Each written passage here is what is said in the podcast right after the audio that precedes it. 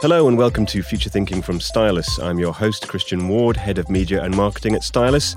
Today we'll be speaking to Myles Katz, co founder of Synthesis, a legal psychedelic retreat in Amsterdam that uses psilocybin, which is the active compound in magic mushrooms, for personal growth and well being. Also with us is Kate Johnson, Stylus's senior editor of consumer attitudes and technology. Welcome to both of you. So, today we're going to be discussing the work Synthesis is doing, exploring the changing consumer attitudes and broader research that's driving this psychedelic renaissance, and looking at how brands are getting involved.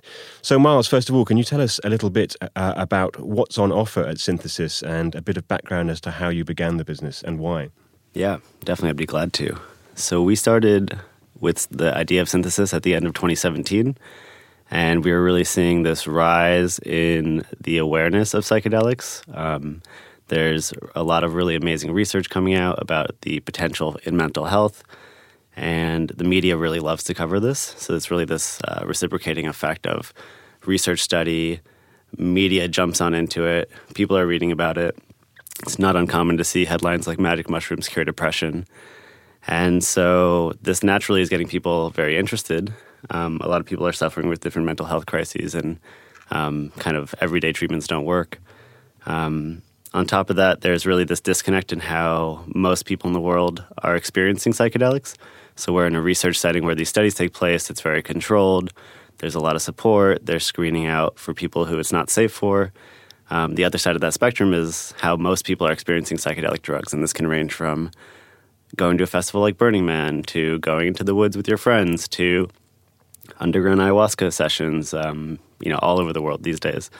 And so we really wanted to create a place where a modern professional who wants to experience psychedelics but um, isn't yet ready to go down into the Amazon and try ayahuasca or doesn't want to break the law or, um, you know, isn't going to go to an event like Burning Man where they could have a safe, facilitated um, experience that's medically sound and there's very few places where you can do this in the world because of the legal status of almost all the psychedelics. The Netherlands presents a unique opportunity in that, um, in the sense that psilocybin containing truffles are legal. And as you mentioned, this is the same ingredient as magic mushrooms. And that's really what we set out to do. So, really, we think about what is the future of psychedelics integrated in society 5, 10, 20 years, whenever this comes and where are the places that people are going to want to go to have these experiences? What kind of support are they going to want? What kind of education are they going to need once they have the experience? And so in the netherlands um, we don't really have to wait for legalization because a certain psychedelic is already legal. And so we built our premise around that. Um, we set up with pilot retreats in the middle of 2018 we hosted about 50 people between five groups. And then by november 2018 we were full-time with our own research, uh, not research, retreat center and uh, staff and um, regular retreats. And so since then, we've seen about 700 customers. We've done medical screening for about 3,000 people who want to come on retreat. We reject a high number of those because um, there are often people looking for help with mental illness, and we're not yet a clinic set up to support that. So while the work we are doing um, and psilocybin in particular could be beneficial to people with mental illness. We're very honest that we are not yet a medical clinic, and just because the active ingredient is the same doesn't mean that it's a medical treatment. Um, the clinical studies that show the efficacy have a lot of uh, therapy and support before and after the experience that we don't yet to pro- provide in our context. Um, so we're mostly set up for what the research would call or the literature would call quote healthy normals um, people who are not clinically diagnosed, not on uh, certain medications for mental illness, and uh, some other safety criteria as well. And so, yeah, we host three and five day retreats. The three day retreat has one experience with psilocybin, the five day retreat has two. And we provide a series of preparation and integration services on top of the experience itself. So, you talked there about preparation and integration. What else is involved in terms of understanding the experience, helping people use it in their in their lives after they leave? What what what are people getting out of it? Yeah, and this is a really big question in psychedelics in general because um, there is a lot of research and evidence that suggests the the more prepared someone is going into the experience, the more they'll get out of it. And we know from um, experience that the integration process um, really dictates a lot of how long the effects last for people. And so, what we do is we have individual consultations with everyone who's considering coming, um, as long as they've been medically screened. And So, this is a 45 minute intake call for someone to start to unpack their intentions. Psychedelics have a potential to magnify depths of someone's subconscious and we don't always know what parts of it are going to be magnified. So what we believe our job is as facilitators is to help start to unpack that, help the individual prepare around that. Um, we believe the closer we can help them get to the core of what they're wanting to resolve, the more effective the psychedelic component can be. And then afterwards, no matter what comes up, whether it's around their intention or not, we're there to receive them and support them and help them turn that experience, that insight, that download, if you will, that one might get during an experience into practical next steps for how to make changes in their life and make improvements. So, Kate, I know we've been tracking um, at Stylus the changing attitudes towards psychedelics for some time. How is sentiment to, towards these mind altering ju- drugs uh, shifting? Well, there's no doubt that interest in the positive impact of psychedelics is rising dramatically. Uh, in the, fast, the past uh, few years, we've identified modern mystics experimenting with hallucinogens for improving their mental health. Uh, and Silicon Valley's uptake of microdosing psychedelics for creativity and concentration. Uh, we've also charted millennials blending ancient rituals with self care and spiritualism, particularly taking to the traditional psychedelic ayahuasca. Um, and then at the beginning of this year, we looked at new strategies for beating burnout, one of which sees an emerging breed of neo psychonauts exploring altered states of consciousness using marijuana, hallucinogens, and other techniques in group settings to enhance well being and uh, a sense of connection. And um, I think really driving this positive shift in attitudes, uh, we're seeing the significant changes in legislation and also, of course, improved research around the substances. So, Denver and Oakland in the US, I know, have both decriminalized psilocybin and I see this perhaps as a signal that psychedelics are following the trajectory of cannabis, so possibly once seen as counterculture, but now increasingly embraced for their therapeutic and even spiritual uh, benefits. Um, and both London's Imperial College and Johns Hopkins University in the US opened psychedelic research centers just last year. So, yeah, I think we're no doubt on the cusp of this psychedelic renaissance. And do you think uh, do you think consumers are becoming more receptive to the idea as well? It's no longer something to be seen as a kind of recreational thing, but it's becoming more about creativity and, and self growth and that kind of thing. Absolutely. And I think there is, um, it's been seen that there's a correlation between attitudes of those people who are more educated versus not. So, one interesting stat I think was um, a YouGov survey, and they revealed that 69% of US graduates now support psychedelic research into their potential benefits for emotional well being in particular. So, Myles, um, if you get through the screening and you've had your integration and, and setup process, tell us what happens next. Then, what, what is a what is a session like, and what, what happens? So guests come on um, day one. They arrive around noon. Um, we have some activities planned for them around education. Um, this would mostly be around things like flight instructions, which is the term that Johns Hopkins developed um, regarding the how to prepare for your journey, if you will. Um, we talk to people about how to navigate difficult experiences. Um, although these are kind of in the mainstream uncharted mental states, there is techniques and tools that people can use to navigate once they're in the experience. Um, and this largely can help people move through um, what is commonly referred to as bad trips. So we talk a lot about this because this is understandably one of the main concerns people have. Um, we do individual preparations, so everyone on our retreat is paired with one of our lead facilitators to do a one-on-one session just about their reason for coming. And so, really, the two things we're trying to do in this um, is prepare someone's in the, for the set and setting. This is a term commonly used in psychedelic research and to help people prepare psychedelic experiences. And the mindset refer the set refers to mindset, which is someone's psychological preparedness. Do they feel safe? Do they feel ready? Can they trust the people they're with? The setting element is the physical surrounding, the the venue, the you know, our police officer's going to break in in the middle, things like this. So the more someone's prepared and with set and setting, the more they can release in. And so while there's elements of the the workshops we set up and how we structure them, there's also an element of just spending time in the space where you're going to have your experience before you have your experience. Um, that's the first day. The second day is starts with the light breakfast, and we do a 90 minute breathwork session. Um, so there's different breathwork tools that can induce expanded states of consciousness. Um, we use one referred to as transformational breath, but we you know we mix it up in different with different facilitators, and this is really to help people get out of their head and into their bodies just before the psilocybin psychedelic experience.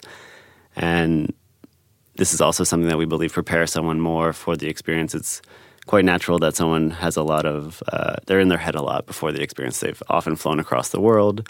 Um, they spend some you know non meaningless sum of money to be on retreat with us, and there's a lot of expectations naturally, um, whether it's the first time they're doing it or um, or not. And so the breath work helps bring people into the moment and relax into themselves before they go into the psychedelic experience. And then the remainder of the day is in a six to eight hour ceremony, we call it, um, a group, a room with uh, everyone in on a bed with a blanket and a pillow, so very comfortable, um, but in a kind of group context. And we've borrowed this from the traditional use of psychedelics like ayahuasca, but there's also mushroom circles all over Central and South America. And we believe this is a really important part of the experience as well. Um, people primarily wear an eye mask for the duration of the experience, so the um, the experience is individual and in their in their own consciousness, but there is an element of everyone feeling like they're going on this journey together that creates a community bonding. And we have some interesting research um, out of the work we've done with Imperial College to show how important that group community feeling is um, as part of the experience. And that day ends around 8, 9 p.m., light dinner, people go to bed.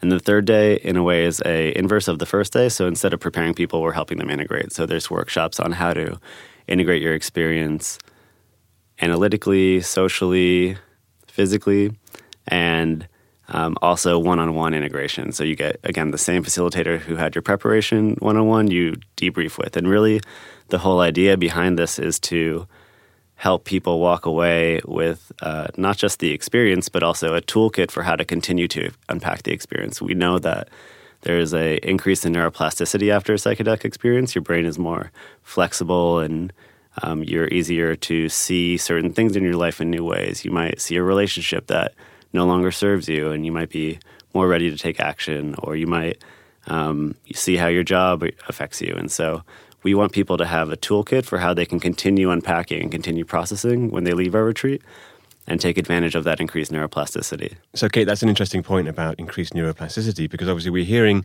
um, a, a, lot of things around uh, Silicon Valley entrepreneurs and creative types microdosing and so forth to try and enhance their creativity. I mean, is that part of what um, it's all about. It's kind of like um, making your brain a little bit more flexible. I think so. And I think a big part of it as well is this idea of connection and the, I think it's this ego dissolution is what I would say to me is something that keeps coming up is this idea of being able to shed kind of quite um, tight bounds or constructs, social constructs uh, about ways, patterns of thinking. So it almost dissolves your ego and kind of rigid patterns that you might be stuck in. So in doing so, it does make you, you I guess, more pliant creatively um, and also more willing, I guess, to. Um, I know a lot of people in Silicon Valley, Valley were uh, c- conducting these kind of retreats together so that they could perform better as teams. So it makes you more empathetic mm. to other people, more receptive to other ideas, seeing ideas in different ways as well. So I think it's that whole almost symbiosis becoming of oneness, losing of sense of self that really is appealing to people. And obviously, you mentioned Myles bad trips, and and I guess you know most people's or some people's fear um, is that it's pretty unpredictable. Um, uh, what are the risks associated, and how do you mitigate against these? Yeah, so really, we think about it as there's four things you want to control for for a psychedelic experience. Um, two very important ones, as we spoke about, are mindset and physical setting, so set and setting. The other two are dose and substance, which sound like a no brainer, but you know, if you look at our society's relationship with illegal drugs, people are not checking the drugs that they take and they're not knowing what dose of the drug they take. And so, obviously, it's very natural that those things have big implications, but it's just not something that's part of mainstream acceptance of drugs. So, if we're, we, we know that if we're controlling for dose, substance, set, and setting, very reliably we can create safe psychological experiences. Um, there are risks for that are not fully understood for people that have certain psychological mental illnesses. Um, and so what really the the risk is, I think I think the risks they're twofold in a in a recreational setting. Um, you know, just looking at those things that we spoke about, if you're at a festival or a concert and you're in these altered states and you lose your friends and you start to go down this negative thought pattern, like these are, you know, very understandable how someone can end up having a bad trip. Um, in our more controlled setting, and in I would feel comfortable saying in a more research setting as well, is um, people can also get into negative thought patterns. Um, often, this is when people are resisting what comes up. So, we talked about the idea of magnifying parts of your subconscious, and some people don't want to face that. And so, what we do with our customers is prepare them to face that. And then, if it comes up, or if there's something that feels unpleasant that comes up, to not just try to tuck it away, because that's not really something you can do in these experiences. That's what creates the bad trip, as it keeps coming up.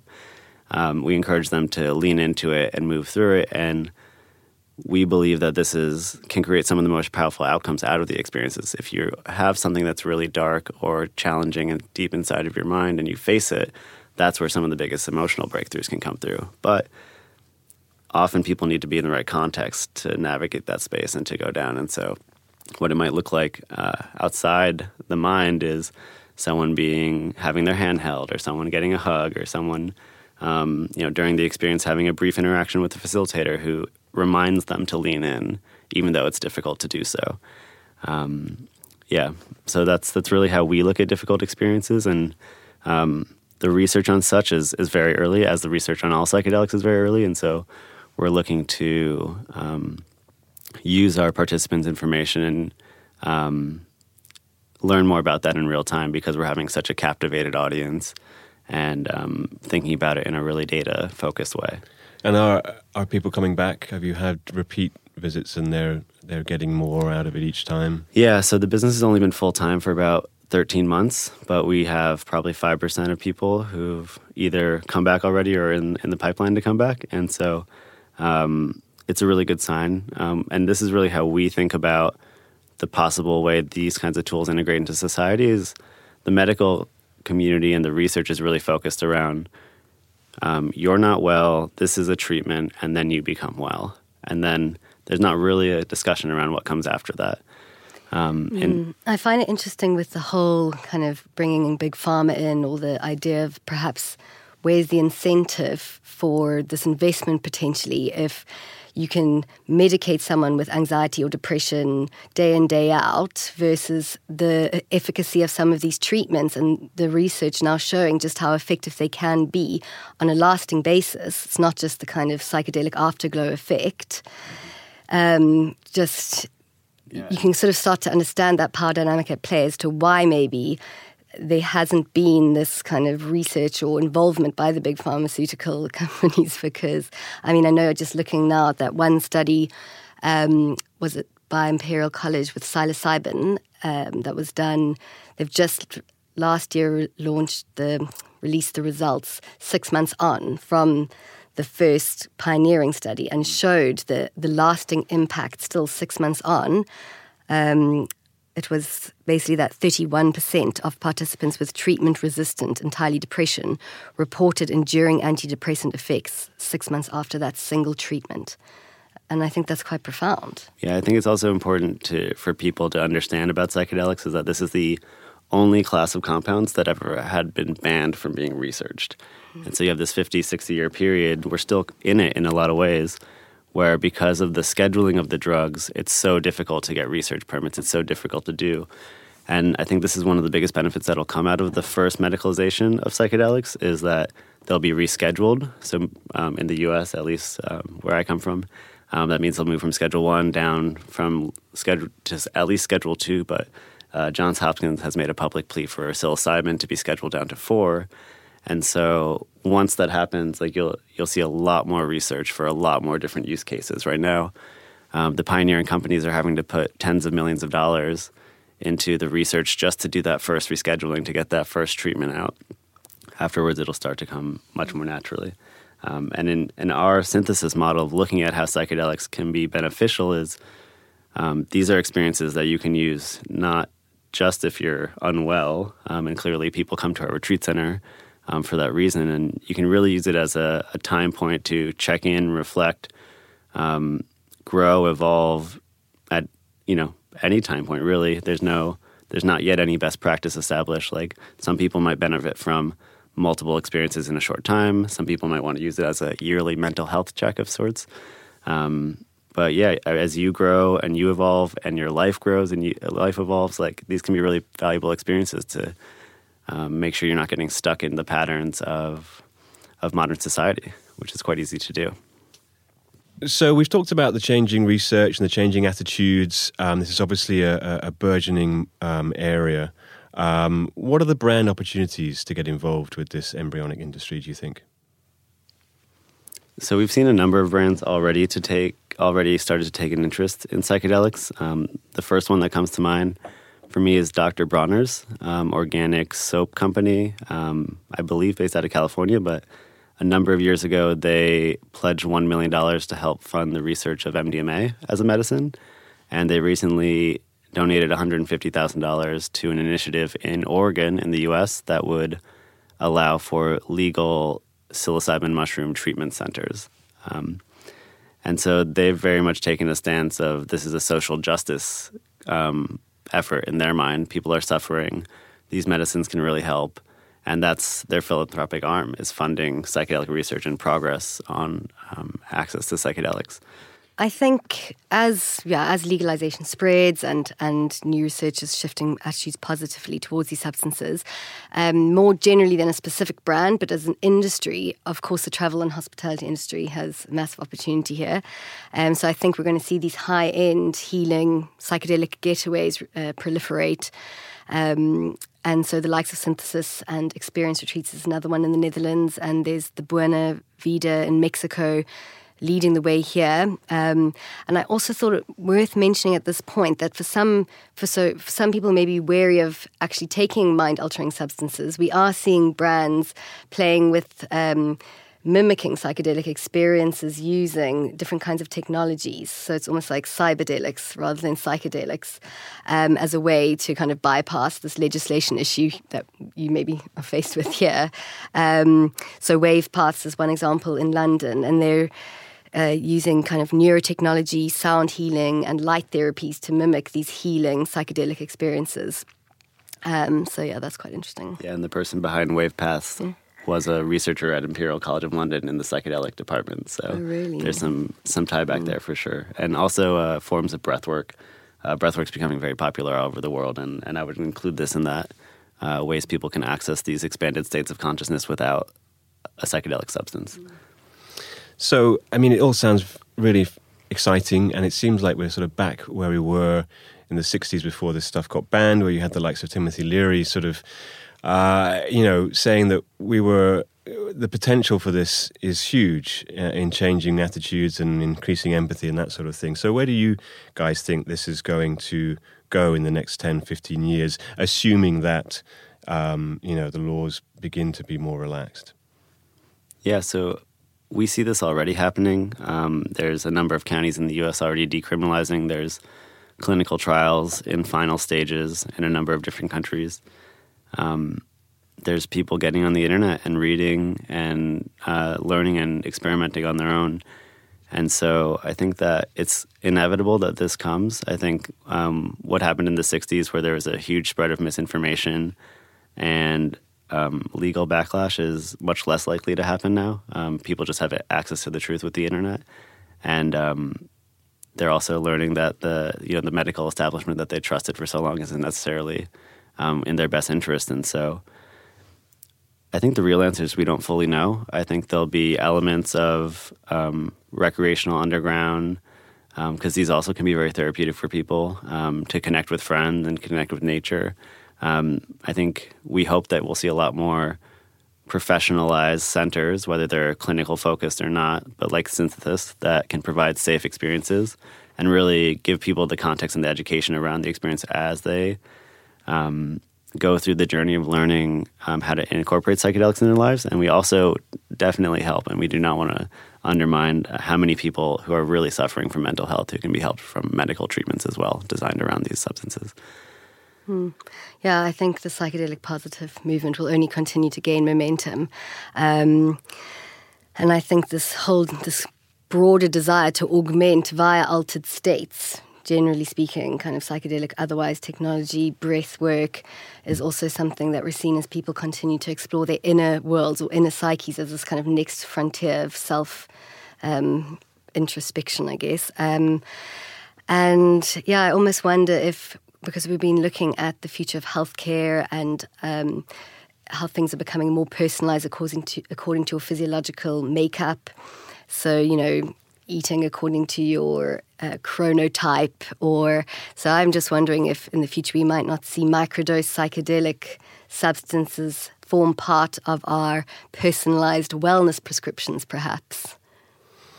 Well, fantastic. Uh, I feel like my state has been completely altered by um, a mind blowing conversation. Thank you very much. I'd like to thank my guests, Myles Katz and Kate Johnson. And thank you for listening. I hope you'll join us next time for more future thinking from Stylus.